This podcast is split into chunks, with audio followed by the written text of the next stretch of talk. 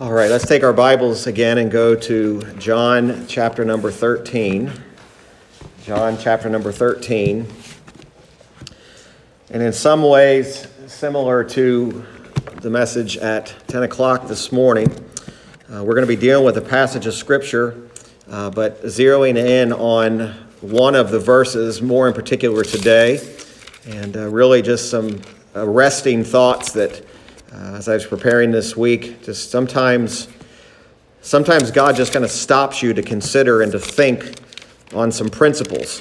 And um, certainly, as we look at John 13, we've just come from uh, the account of Jesus washing the disciples' feet and the number of lessons we learned uh, from that text last week. I hope those are still uh, with you as we stop and consider what Jesus was doing, why he was doing it, the lessons that he was teaching, because it's valuable and vital for us to understand the next series of events that take place. Uh, Jesus, after he announces to these disciples and those that are in this room, uh, he begins to expound upon something he had said before in verse number 11. Uh, the, the Bible says that he declares, Ye are not all clean. He gets more specific now in verse number 18 about someone in the midst of them that has been declared as being unclean. Again, we understand the principles of the washing of the feet and how much more that that went beyond just a simple service act, that Jesus was indicating by those things uh, more than just how to serve one another. He was declaring also the need of uh, daily repentance, but he was also showing that there were some in the midst uh, who were not clean. If you look with me at verse number 18, I just want to read verse 18 and then we will we'll move along as uh, dictated to us today. But look what he says in verse 18. Jesus speaking says, I speak not of you all. I know whom I have chosen, but that the scripture may be fulfilled He that eateth bread with me hath lifted up his heel against me. I want to consider the subject today of the betrayer of Jesus. The betrayer of Jesus. You see in verse 18, much like we had in our message this morning, there are expressions that are very clear, definitive expressions, almost as if they could all stand alone in what Jesus is trying to convey. Those expressions, he says, I speak not of you all. The second one, I know whom I have chosen. The third one, but that the scripture, the third one. The fourth one, may be fulfilled. The fifth one, he that eateth bread with me. And then the sixth expression, hath lifted up his heel against me. Jesus is identifying, not by name yet, but identifying that within this group there is someone who is not there for the what appears to be the right reasons. In other words, these expressions describe a person who Jesus says is ultimately going to be my betrayer, the person who is going to begin the process of carrying out that the scripture might be fulfilled. Now, he says that I speak not of you all. In other words, what Jesus is addressing here is he's, he's, he's addressing them and he's saying, You are not, um, you are not all clean. In other words, you do not all possess this characteristic of being clean before me. You, you do not have this character. But then he uses an expression, I know whom I have chosen. Now, Jesus here is, is, is evidently telling us that he had not chosen them all. Now, this leads us down a path where we begin to wonder well, wait a minute. Uh, all 12 of the disciples, scripturally speaking, were chosen by God. They were chosen by Christ. He, he chose personally those 12 disciples. Now, remember, all 12 of those disciples sitting in that room know that Jesus chose them. He appointed them to be his disciples. And now suddenly he says, I know whom I have chosen, but I'm also, I'm not speaking of all of you. These 12 men sitting in this room at this point have all indicated or believe or under the impression that they are these chosen individuals of Christ. As a matter of fact, about the person he's talking about here in John 6 70, we, we studied this uh, uh, uh, eons ago. Uh, John 6 70, Jesus said, Have not I chosen you twelve, and one of you is a devil. Now, in John 6, we know Jesus already identified who the betrayer was. Verse uh, 71 and John 6 goes on to say, He spake of Judas Iscariot, the son of Simon, for he it was that should betray him, being one of the twelve. So, what Jesus is saying here about the chosen, he's not saying that, listen, one of you got into my discipleship by me not choosing you. What he's indicating here is, I know whom I've chosen. I have chosen you 12 as my disciples. However, this word, the word chosen here, has to indicate that Jesus has now changed the tone of what the word chosen means.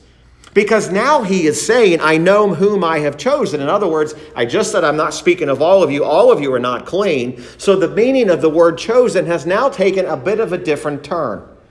So what he's not saying is that I didn't choose you as a, a disciple. What he is saying, though, I know who I've chosen to be saved, who I've chosen to be clean. Jesus, without question, the Bible teaches us, had chosen Judas personally to be one of the disciples. The life and ministry of Christ would demonstrate that Jesus at all times treated Judas as one of the twelve. In other words, we don't see Jesus in the ministry as the 12 were sitting at his feet listening. We don't see Jesus treating Judas any different. In other words, he doesn't look at Judas and say, Now, Judas, all this is for you, uh, or this is for the other 11, you're excluded. But Jesus has I already identified, he already knows who this betrayer in the midst is. Now, remember, contextually, the disciples have no idea that one of the 12 is going to be a direct fulfillment of Scripture. They have no idea that one of them is the one that's going to deliver Jesus up to be crucified. This event, this cleaning, this, this washing of the feet, and Jesus speaking here, this is an important portion of prophecy being fulfilled. In other words, this is not something that's just happening by random chance. This is Jesus fulfilling Scripture himself. Now, Jesus is implying, even as he has treated Judas as a disciple, he's treated him just like he treated the other 11. He's now using the word chosen to refer to Judas's heart or Judas's purity. He's using it as a, a dividing line. In other words, by saying, I know whom I've chosen, that phrase indicates there is an exception to that. In other words, I know which one of you have been chosen to this purity of heart, to this salvation, to this eternity, but I also know there's one of you amongst you who's not clean. Okay, so what he's not saying is you're not a disciple, but what he is saying is one of you is not clean. That's important to keep in mind as we move forward.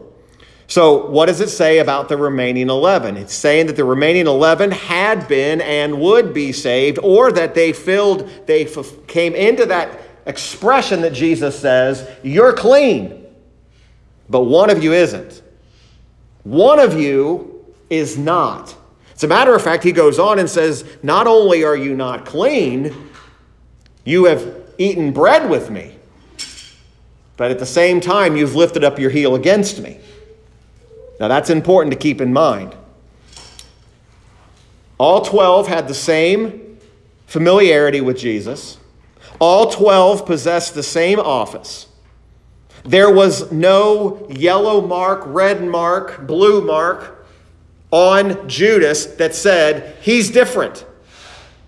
All 12, if you would have walked into town with Jesus and you would have been seen with him, those are Jesus' 12 disciples. They're always with him.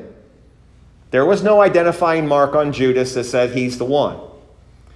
Jesus, though, says about this that this betrayer who has been with me, there's something different about him. Now, we could say a lot of characteristics about Judas. We could say that ultimately, as we fast forward through the pages of time, we could say, what was Judas's downfall?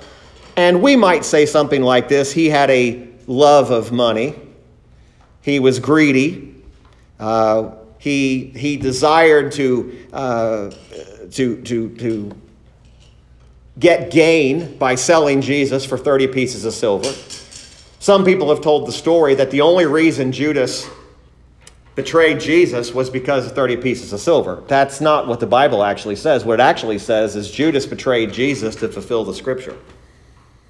Now, there's a difference in that. Now, Judas was greedy. Judas did sell Jesus for 30 pieces of silver. Judas did have some remorse after he had done that. But the reason Judas fulfilled or did what he did was a fulfillment of the scripture. And what Jesus says right here, that the scripture may be fulfilled. In other words, everything that's getting ready to happen is a fulfillment of scripture. Now, as we consider that, we consider Judas in the midst of these individuals. Now, notice, break this expression up. He said, I speak not of you all, I know whom I have chosen, but that the scripture, let's just stop there for a minute, but that the scripture. Jesus is saying that these things have occurred in the order that they have, so that the prophecies will receive their completion and their fulfillment. In other words, the scripture is the guide of what's happening here. Scripture is what is telling what's happening. Now, as we think about that, we need to understand something about Judas. And we need to understand something about scripture fulfillment, and we need to understand something about the sovereignty of God that's often misunderstood. Some of you, this, this will rattle around a few minutes, and it, it'll, it, it'll take a minute to get, because I'm, I'm still dealing with this too. Judas was not forced by God into the course of action he pursues. In other words, don't look at this as saying that Judas somehow, because of the fulfillment of scriptures, lost his ability to make a choice. Oftentimes, we have, we have negated the sovereignty of God into a place where God just turns everybody into robots and that God forced them. That's not the principle here, and that's not what it means. The fulfillment of Scripture is a fulfillment of that which was foretold to happen. In other words, the prophecy of what takes place here received a completion in Judas. Is everybody following? In other words, there would be a betrayer that would betray Jesus, and that betrayer will be revealed later to be Judas. The prophecy was fulfilled. The scripture said there will be a betrayer of Jesus. That betrayer, when he comes, Judas is the fulfillment of what scripture said would happen. But we often try to force everything into a box and we try to force it in and say, okay, so Judas is forced. Pharaoh is forced. No, it does not negate man's responsibility before God. But Judas is the scripture indicates about him. I'm going to show you some examples of this in just a moment. So it was foretold by prophecy. Now, there's a scripture that's in Psalm 41 9. We're going to spend a little bit of time on this because I want us to see this. And this is a scripture that's often referenced, but this kind of sets the, the kind of sets the, the, the foundation for where we're going with this. Look at Psalm 41 9. We know that this is a psalm of David. Uh, we know that as David is writing this, he is speaking from a, a personal perspective. David knew what it was to have his own betrayers. He knew what it was to be betrayed by his own son, Absalom. And so when David speaks here in Psalm 41 9, David says this Yea, mine own familiar friend, in whom I trusted, which did eat of my bread, hath lifted up his heel against me. Now, what's interesting is David quotes or says nearly what Jesus says in John 13, 18. He that eateth bread with me hath lifted up his heel against me, is what Jesus says in John 13, 18. David says nearly the same thing. A familiar friend in whom I trusted, which did eat of my bread, hath lifted up his heel against me. Now, I pray that this doesn't get too deep today because this is, this is going to delve a little bit more into uh, more of a, a theological uh, uh, message here, a little deeper than, than maybe we're getting used to. So let's talk about the immediate context of Psalm 41 9. David personally could not have been speaking of Judas, right? Judas did not exist. So David's writing in Psalm 41 9 about his own personal experience with a betrayer. Now we'll identify him in just a minute. We could say there's a number of people David's referring to, but David himself is not talking about Judas. Now, this scripture, because Jesus quotes it, shows us that there is a fulfillment or there is a parallel between the betrayer of David and the betrayer of Jesus. That's important to keep the distinction here. Often, what, they, what people do is they see John 13, 18, and they say, I'm going to run right to Psalm 41, 9, because David was talking about Judas. David was talking about his own betrayal, but David is in the Bible a type of Christ. He is a representative picture of Christ. So, as David speaks about a betrayer, he's not speaking of Judas per se, but Scripture is also being fulfilled in Judas by even what David says. You have here a, parallel of two betrayals. David knew what it was to be betrayed. It's written in Psalm 41 9, which is commonly understood of a man by the name of Ahithophel. Ahithophel is a man who was considered to be an enemy of David, but at one time, Ahithophel was a friend of David's. He was such a close friend of David's that he had been admitted into the inner circle of David's fellowship. Now, that's, that's important to remember. A trusted friend, who David's talking about in Psalm 41 9, is his familiar friend Ahithophel. Ahithophel, we're told about in 2 Samuel. In 2 Samuel, you'll find there, look at, at 2 Samuel 15, verse number 12 let's get a little bit of a history lesson about Ahithophel. Because this man is ultimately, he is received as a friend, he is received into the fellowship with David, but yet he ultimately becomes David's greatest enemy and becomes the man who is a betrayer of his friend. So look at 2 Samuel 15, verse number 12. 2 Samuel 15, verse number 12. And um, this, we find this in a context of Absalom, who is who? David's son. David's son, Absalom, deceived and betrayed his own father. All right? So let's, let's just begin in verse 7 so we can get the context here. 2 Samuel 15. And it came to pass after 40 years that Absalom said unto the king, I pray thee, let me go and pay my vow which I have vowed unto the Lord in Hebron. For thy servant vowed a vow while I abode at Geshur in Syria, saying, If the Lord shall bring me again indeed to Jerusalem, then I will serve the Lord. And the king said unto him, Go in peace. So he arose and went to Hebron. But Absalom sent spies throughout all the tribes of Israel, saying, As soon as ye hear the sound of the trumpet, then ye shall say, Absalom reigneth in Hebron. And with Absalom went 200 men out of Jerusalem that were called, and they went in their simplicity, and they knew not anything.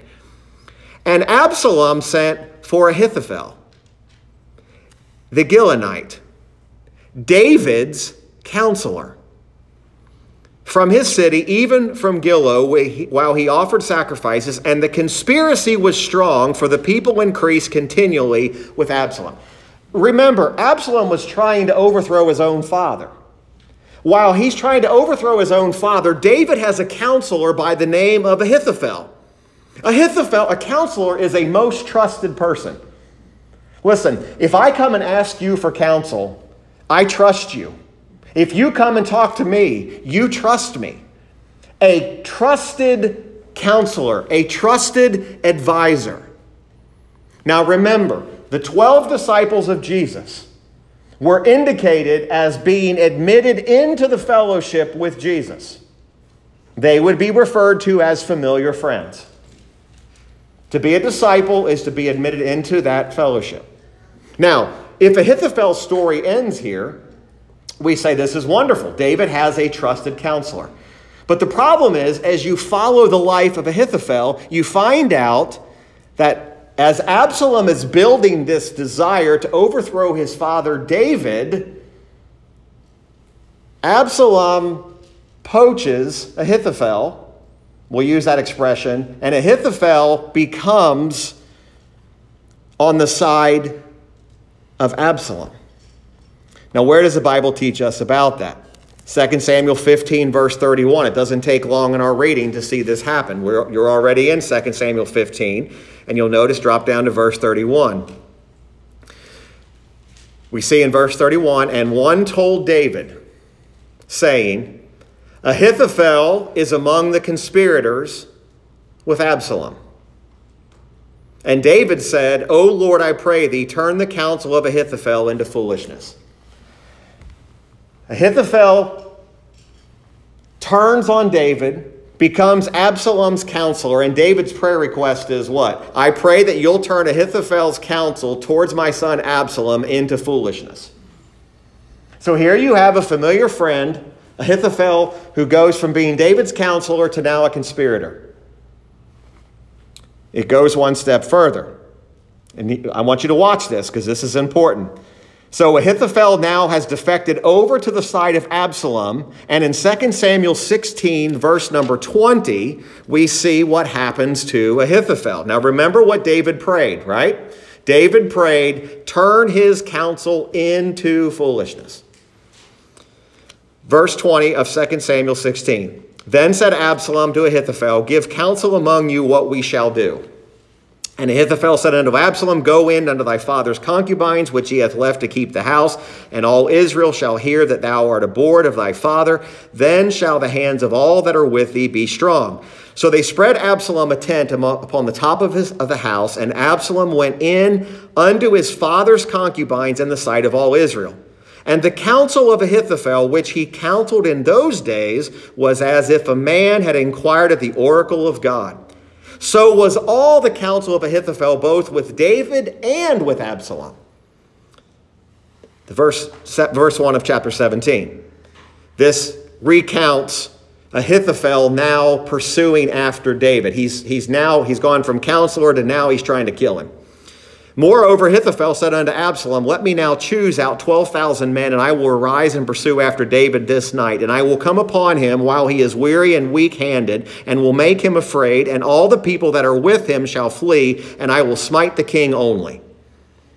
This is, this is Ahithophel, the trusted counselor, says, Listen, give me 12,000 men. As soon as I find David, I'm going to kill him. Keep Judas in mind. Okay? Keep, keep that in the back of your mind. I will bring back all the people unto thee. The man whom thou seekest is as if all return, so all the people shall be in peace. And the saying pleased Absalom well and all the elders of Israel.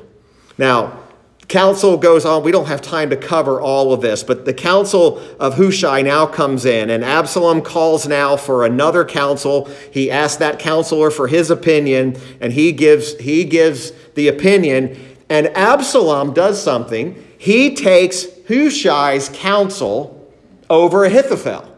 In other words, he says, listen, Ahithophel, he had his counsel, but we're going to follow the command of Hushai instead. So now look at verse number 14.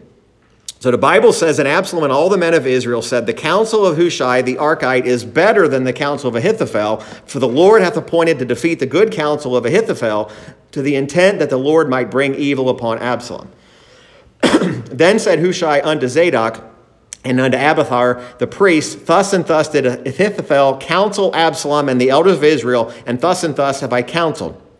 Now therefore send quickly and tell David, saying, Lodge not this night in the plains of the wilderness, but speedily pass over, lest the king be swallowed up and all the people that are with him. Now, for sake of time, drop all the way down to verse 23. Okay, there's events that take place here and when Ahithophel saw that his counsel was not followed, this is absolutely astounding. He saddled his ass and arose and got him home to his house, to his city, and put his household in order and hanged himself and died and was buried in the sepulchre of his father. Now, I don't know if you know the story of how Judas's life ends, but the similarities are staggering. Between Ahithophel and what happened to him. He goes from a familiar friend who had bread with the father with, with Jesus. Ahithophel had fellowship with David. David, as a type of Christ, is indicating a picture. There's a principle here. Jesus quotes David's betrayal, which means the similarities between Ahithophel and Judas, they are similar, and we should look at them and say, now here's a parallel that's happening here. David, as a type of Christ, speaks about a, a, betrayal that will take place. Jesus says, One of you who seated at this table is a familiar friend.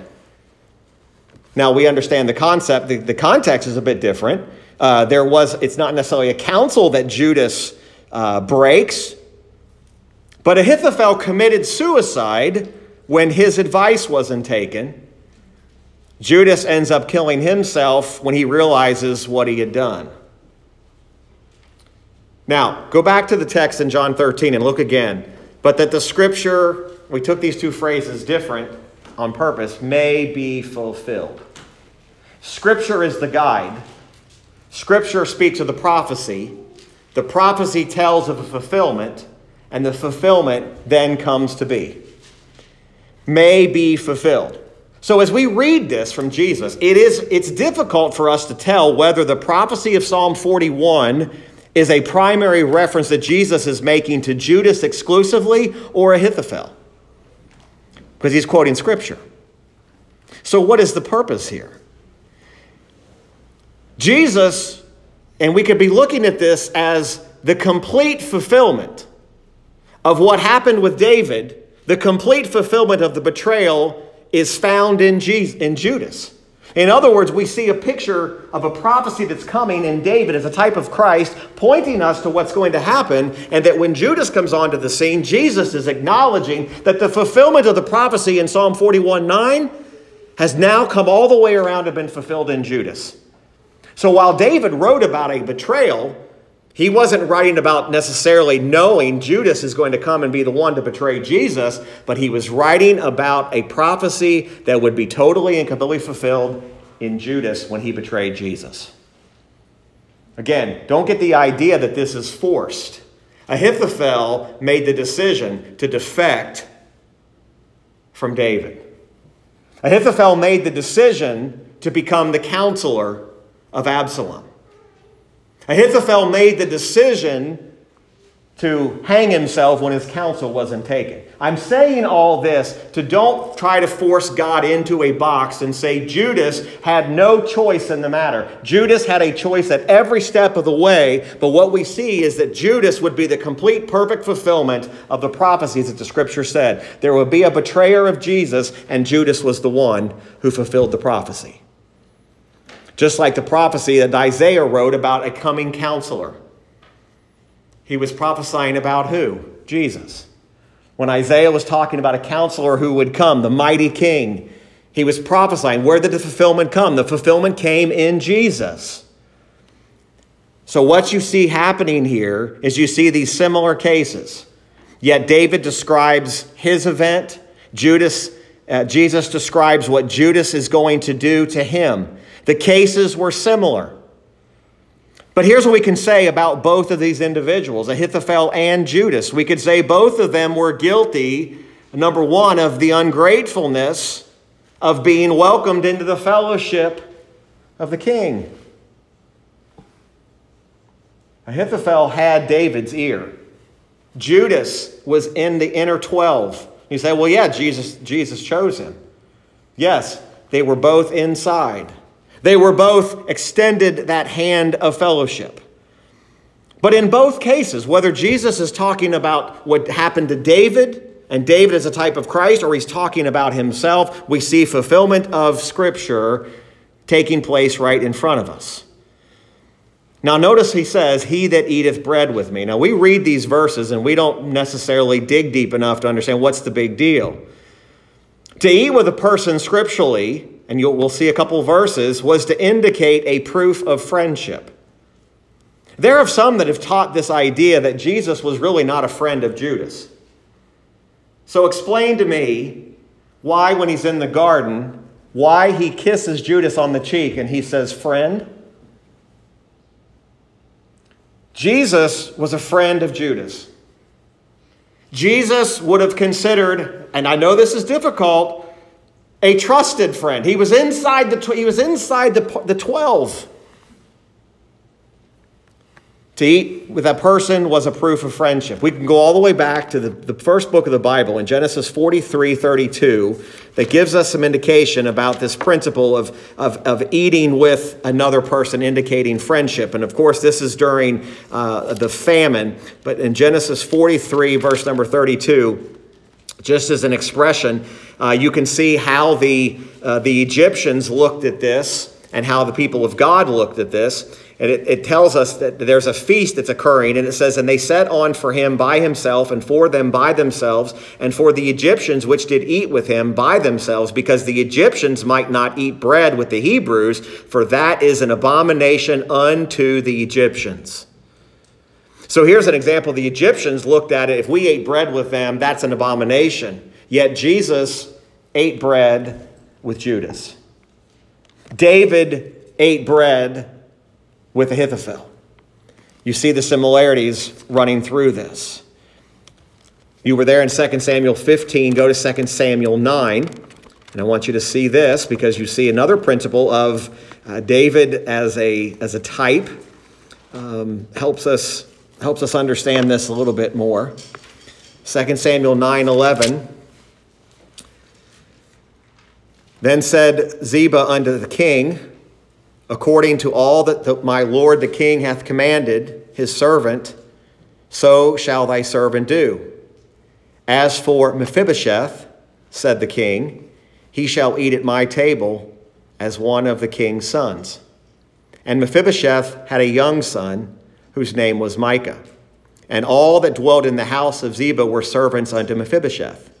So Mephibosheth dwelt in Jerusalem, for he did eat continually at the king's table and was lame on both his feet. Uh, that story, by the way, if you uh, want to study, study the story of Mephibosheth.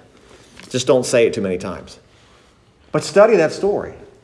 If you will look at the parallels between what David is announcing at my and understand who Mephibosheth was he was related to a man by the name of Saul. You might have heard of him.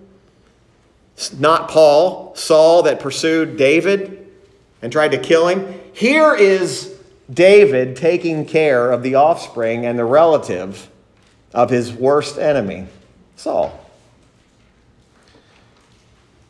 The principles are amazing here, what's happening. And then Matthew 9 11. Matthew 9 11. And just to kind of give us another picture here, and I, this is a picture of Jesus himself. It, it, it, helps us just to get, get just a little bit of a view of, again, of who he is. The Bible tells us, as Matthew has, is following Jesus, we see in verse 9, it says, And Jesus passed forth from thence, he saw a man named Matthew sitting at the receipt of custom and he saith unto him, Follow me. And he arose and followed him. And it came to pass, as Jesus sat at meat in the house, behold, many publicans and sinners came and sat down with him and his disciples. Notice, many publicans and sinners came and sat down with him and his disciples. And when the Pharisees saw it, they said unto his disciples, Why eateth your master with publicans and sinners? But when Jesus heard that, notice there's, he clearly heard the question. He said unto them, They that be whole need not a physician, but they that are sick. But go ye and learn what that meaneth. I will have mercy and not sacrifice, for I am not come to call the righteous, but sinners to repentance. Notice there were sinners and publicans seated at the table with Jesus. There were those that were at the table who were not his. Judas is seated at the table, welcomed into the fellowship of friends, and yet Jesus says, You are not one of mine. So, why is Judas there? Judas is there that the scripture may be fulfilled. Again, not forced into it, but a fulfillment of scripture. So, what we see this eating of bread, this means that Judas had been admitted into all of the privileges of friendship. He had been a partaker of all the evidences of affection. No, I'm not trying to get draw a picture here.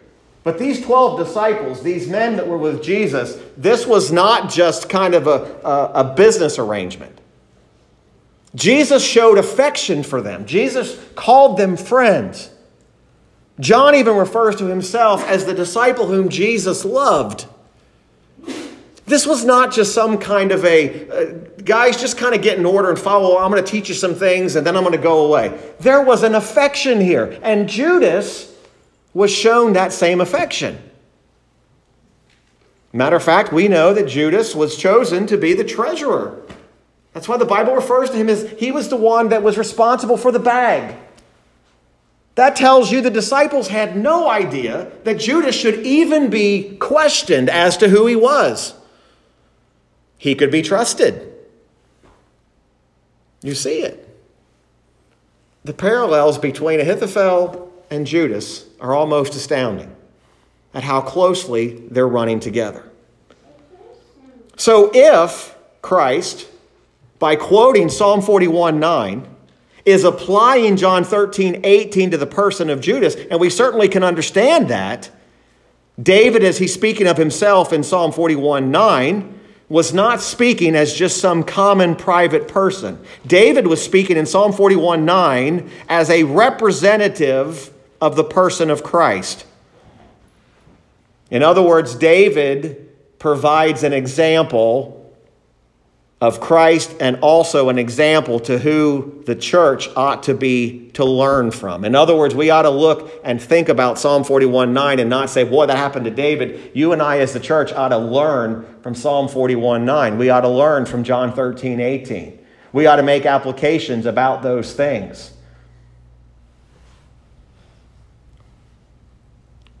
But a point that we see here what David, what was begun in David with his betrayal, was fully accomplished in Christ.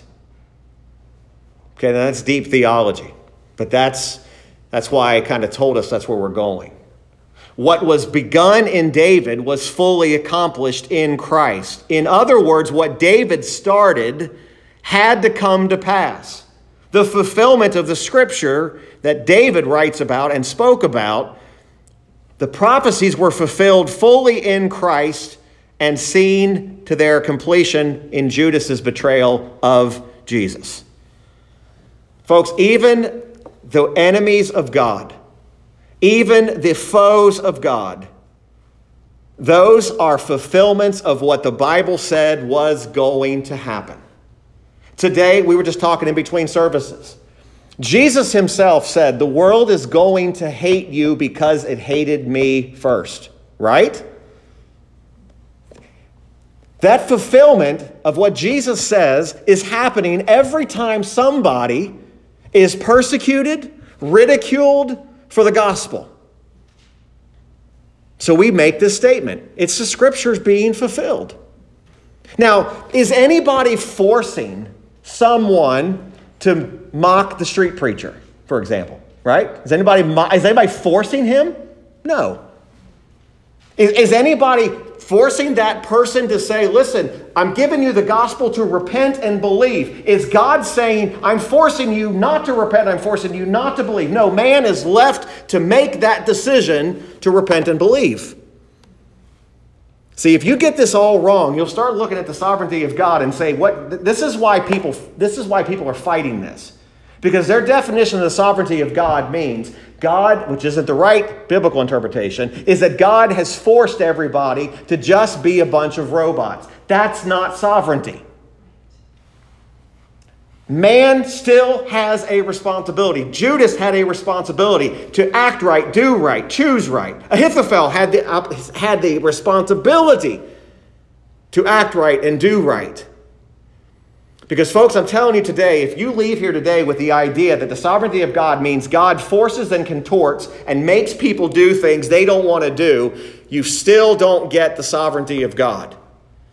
He still did not force you to become a child of God. He did not conform you and twist you and contort you. You still decided one day, I'm going to repent and believe. And so many times we just write these things off. And again, you say, well, preacher, what about the things when this is why Pharaoh was made, that my glory may be displayed? And Judas, what about Judas? You see, all of this taking place is a fulfillment of Scripture. Again, don't look at this as something that God just gives us Scripture to force everything into this perfect little box we can understand. We're seeing the fulfillment of what God, before the foundation of the world, said would happen. And what we see that from a personal perspective, even our most trusted friend can be your greatest source of betrayal.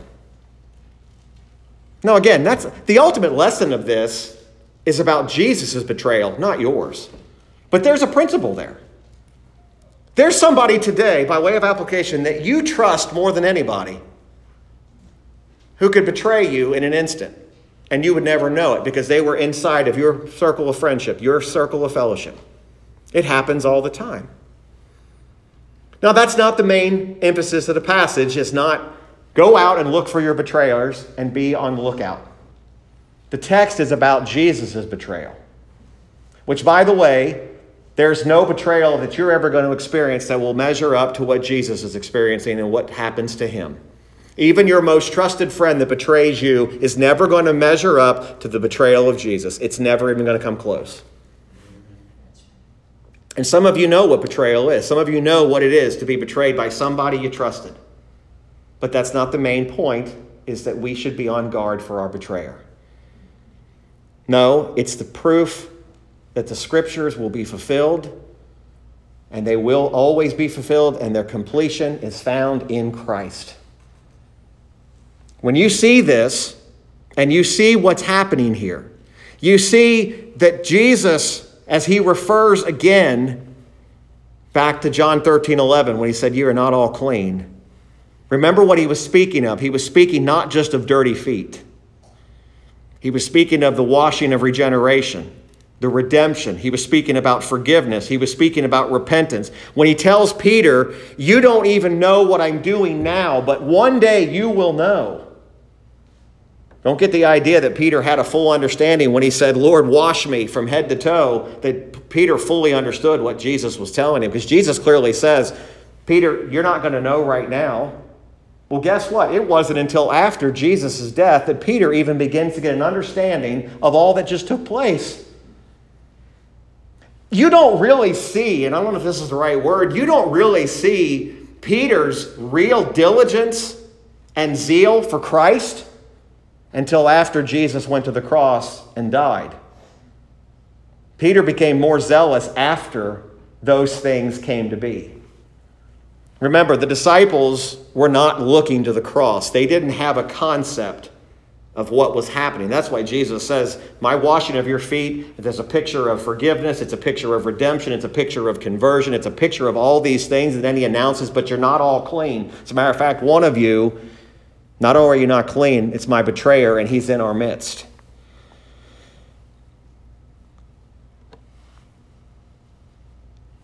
But that feet washing showed that picture. And I thought I've talked with somebody this week about this already that it's a picture of the daily forgiveness of sin we need. It's a picture of the daily devotion we have to Christ as believers, as He is our master, and we are to, we are to serve one another. But he said all those things, but Judas was not one. Judas was the hypocrite in the group. Judas was the one that was there for the wrong reasons. But don't lose sight of the fact that when Jesus says, I know whom I have chosen, he spoke to those not as apostles, because Judas was one, but he spoke to those he had chosen to salvation, eternal life, in the way of God. Listen, folks, if we're, to, if we're to say what's happening here, and again, I told you this is theological, and it maybe is a little too deep for today, I'm not sure. But the betrayal of Judas, a uh, betrayal of Jesus by Judas is a fulfillment. It's a fulfillment of Scripture. And when you and I sit and we wonder, everything finds its fulfillment in Christ. Everything. We're going to talk about the rest of these verses next week because the rest of these verses, Jesus begins to elaborate on what's actually happening. He's going to identify by an observation to the disciples, but we often don't think about this. Those who are seated at the table, he who dips into the sop, that one, that betrayer, he's in our midst. He's right here. And yet, you don't really see the disciples say, It's him.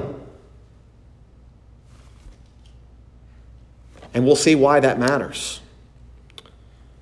So, what we need to understand today is that we, as his believers, we, as his followers, and we've already prayed about the persecuted church from the outside. But we also need to be aware that the Apostle Paul himself said there would be fightings without, but also fears from within. That's 2 Corinthians 7, verse 6. It is not beyond the realm of possibility for those who are most trusted to be in place to where a betrayal takes place to our church, to our families, to our individuals. But again, that's not the main message. Folks, I want us to so understand that when you see prophecy and you see things fulfilled and you see things happen and you say, listen, that's the scripture, I want you to praise the God who's behind it. Because you realize that this prophecy being fulfilled by Judas is what took Jesus to the cross willingly. And without his death, without his burial, without his resurrection, without his ascension, you and I don't have a gospel to preach. And yet, a, foe, a trusted friend, is used to fulfill the scripture. You could write a character study on Judas and say all the things of how bad of a man he was, and you could say all the things he was guilty of, but you could also say, listen, Judas was used to fulfill the scriptures that God said, and he fulfilled them and completed them, and Christ is that complete fulfillment. Again, next week we'll look at this betrayer being more definitively identified, and then also we see Jesus' departure. And as Jesus leaves, uh, this, is, this is, again, one of those uh, defining moments in what Jesus is getting ready to do. So we'll look at that um, next week. Again, I know uh, more deeply theological uh, for today, but I hope this will be a help, and I hope we're getting what God wants us to get from it. Let's stand together. We'll be dismissed in prayer. And as we leave today, let's remember the, uh, the events and the things that are out before us. Uh, continue to pray for, again, as we prayed during our first service, about um, all that have been affected by these tragedies in, in uh, Texas and, of course, here not far from us. And um, again, even in the midst of it all, we know there's a God on the throne. We know there's a God in control. Uh, but uh, families going through very difficult things tonight and today, and quite honestly, for the rest of their lives. Um, unimaginable. And I hope you'll be faithful in praying for them. Lord, as we bring our time as a corporate body to a close today as a church together, worshiping you in one spirit and in one accord. Lord, I pray that this would not break that spirit, but simply we would go our separate ways and again be reminded of the goodness of God. Father, we thank you for the word, how it has left uh, no stone unturned. That, Lord, there is an answer, there is an explanation, there is no contradiction in the Bible. And Lord, although there are things that we may never fully understand intellectually, we may never fully come to the ability to even maybe express it or teach or even tell someone else, uh, we know that there is a promise that has been given by God. And Lord, in the world that we live in that is filled with, uh, with sin and is filled with darkness, Lord, we're thankful to know that there is a Savior, there is a Redeemer. And Lord, I pray that we would leave here today encouraged. Lord, encouraged that Jesus Christ is still on the throne. He is, he is the, the, the judge. He is coming again. Uh, he will come and make all things new. Uh, but Lord, until then, you have told us to occupy till He comes. You have told us to observe uh, the remembrance of what He's done for us, that you have told us to preach and proclaim His word. And Lord, I pray that our desire would be to be obedient followers of Christ. Lord, may we take to heart and, and with a desire to heed all that we've heard today. Lord, we've heard much, but Lord, we've been fed from your word. And I pray that we will not let it escape, that we would meditate upon it. Father, again, thank you for each one that's here today. Lord, I pray that you'll guide and direct as we go our separate ways. Bring us back to this place Wednesday, uh, Lord, as we continue to study together. And it's in Christ's name that I pray. Amen. All right. Thank